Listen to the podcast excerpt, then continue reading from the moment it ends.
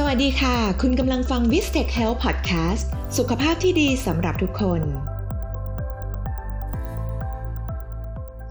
สวัสดีครับท่านผู้ฟัง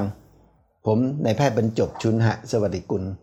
คณะบดีวิทยาลัยการแพทย์บูรณาการ มหาวิทยาลัยธุรกิจบัณฑิต เราจะพบกันและคุยกันในเรื่องของ wellness community หรือชุมชนสุขสบาย วันนี้เรามาคุยกันเรื่องของฝุ่นพิษ PM 2.5 ครับ คำนี้คุ้นๆนะ ในปีที่แล้วเนี่ย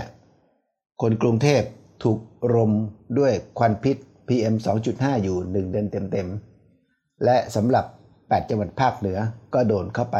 3 เดือน เรานึกว่าเรื่องนี้จะหมดไป แต่ที่ไหนได้ครับ ณเวลานี้นะครับ จังหวัดในภาคใต้ของเราถูกควันพิษ PM 2.5 จากการเผาป่า มาจาก ประเทศอินโดนีเซีย และสำหรับกรุงเทพนะครับ เรานึกว่าช่วงเวลาที่ฝนตกหนัก ผ่านไปแล้ว คิดว่าฟ้าหลังฝนจะสดใส แต่ที่ไหนได้ครับ ถ้าใครลองสังเกตดู เราจะเห็นว่าทัศนียภาพของกรุงเทพณขณะนี้ มันมองไปแล้วจะมีหมอกจางๆ ซึ่งแท้ที่จริงไม่ใช่หมอกนะครับ มันคือ PM 2.5 เมื่อวานนี้หมอประจบขับรถผ่านสะพานพระรามสามแล้วก็เห็นทัศนียภาพอย่างนี้แล้วครับ ก็เลยลองใช้เครื่องวัดตรวจดู ปรากฏว่า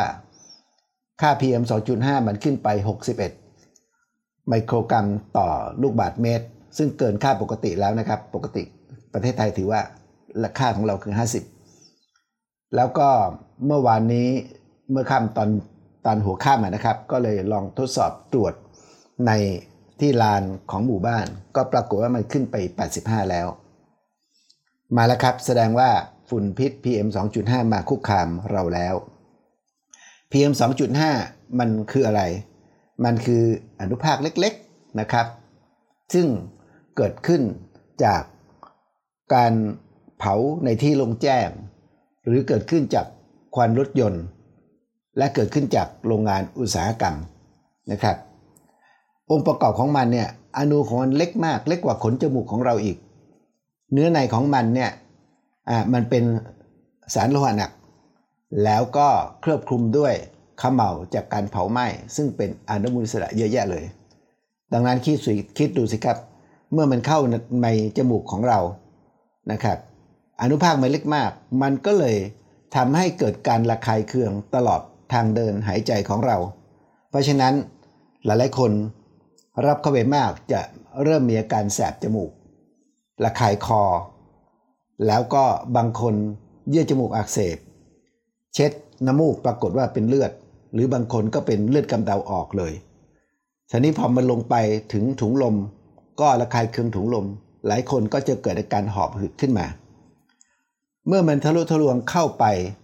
นะครับมันมีสิทธิ์หลุดเข้าไปในกระแสเลือดเลย เพราะว่ามันเล็กมากนะครับ ก็จะทำให้เกิดการ เขาเรียกว่าอะไรการถลอกของหลอดเลือดตลอดแนวทางที่มันแล่นผ่านนะครับ มันจะเหนี่ยวนำทำให้เกิดสารอีกตัวหนึ่งในร่างกายคือสาร homocysteine ซึ่งผมเรียกว่าสารแสบเส้นเลือด หลอดเลือดของเราเกิดการถลอก แล้ว fibrinogen ซึ่งเป็นโปรตีนในร่างกาย มันก็จะไปจับตรงตำแหน่งที่ถลอก เพราะว่าไฟบริโนเจนมีหน้าที่ในการอุดหลอดเลือดตรงไหนที่มันมี เวลาเราเลือดออกนะครับ เมื่อเกิดไฟเบโนเจนไปเกาะ ก็จะกระตุ้นให้เกล็ดเลือดไปจับ ดังนั้นพอมันจับก็เกิดอุดตันหลอดเลือดสิครับ ถ้าเกิดขึ้นกับหลอดเลือดของหัวใจ หลายคนก็อาจจะเกิดอาการถึงขั้นกล้ามเนื้อหัวใจมีเลือดไปเลี้ยงไม่พอ หรือหัวใจกำเริบเสียชีวิตได้ บางคนก็เกิดอาการที่สมอง เกิดอาการอัมพฤกษ์อัมพาต ในปีที่แล้วมีคนจำนวนไม่น้อยนะครับ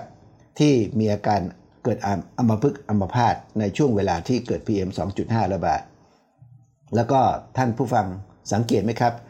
หลายปีที่ผ่านมาในระยะใกล้นี้เนี่ยคนไทยมีอุบัติการของการเกิดโรคหัวใจเฉียบพลันสูงขึ้นมากเลย หลายหลายคนเป็นผู้หลักผู้ใหญ่ในวงการการเมือง หลายคนเป็นหลักผู้ใหญ่ของวงการธนาคาร แล้ว อีกบางคนนะครับ ก็เคยมีท่านหนึ่งถึงกับเป็นวิศวกรแล้วก็ไปสัมภาษณ์ที่ไทย PBS แล้วก็เสียชีวิตกลางจอนะครับ เหล่านี้เป็นข้อสังเกตนะครับว่าการระบาดของ PM 2.5 อาจจะมีส่วนที่ทำให้เกิดอุบัติการของโรคหัวใจเฉียบพลัน แล้วก็แน่นอนละครับ ในปีที่แล้วเหมือนกันที่ โรงพยาบาลต่างๆ รับผู้ป่วยที่เป็นเรื่องของทางเดินหายใจ เป็นหวัดหลอดลมอักเสบ หอบหืดเพิ่มขึ้นเป็นจำนวนมาก โดยเฉพาะเด็กๆนะครับ เมื่อเป็นอย่างนี้แล้วเนี่ยในเมื่อขณะนี้เนี่ย PM 2.5 กลับใหม่ครั้งหนึ่ง เราจะทำยังไงกัน ติดตามตอนต่อไปครับ ติดตามรับฟังเอพิโซดใหม่ของ v i s t e c h Health Podcast ได้ทาง Podcast Spotify Facebook และ YouTube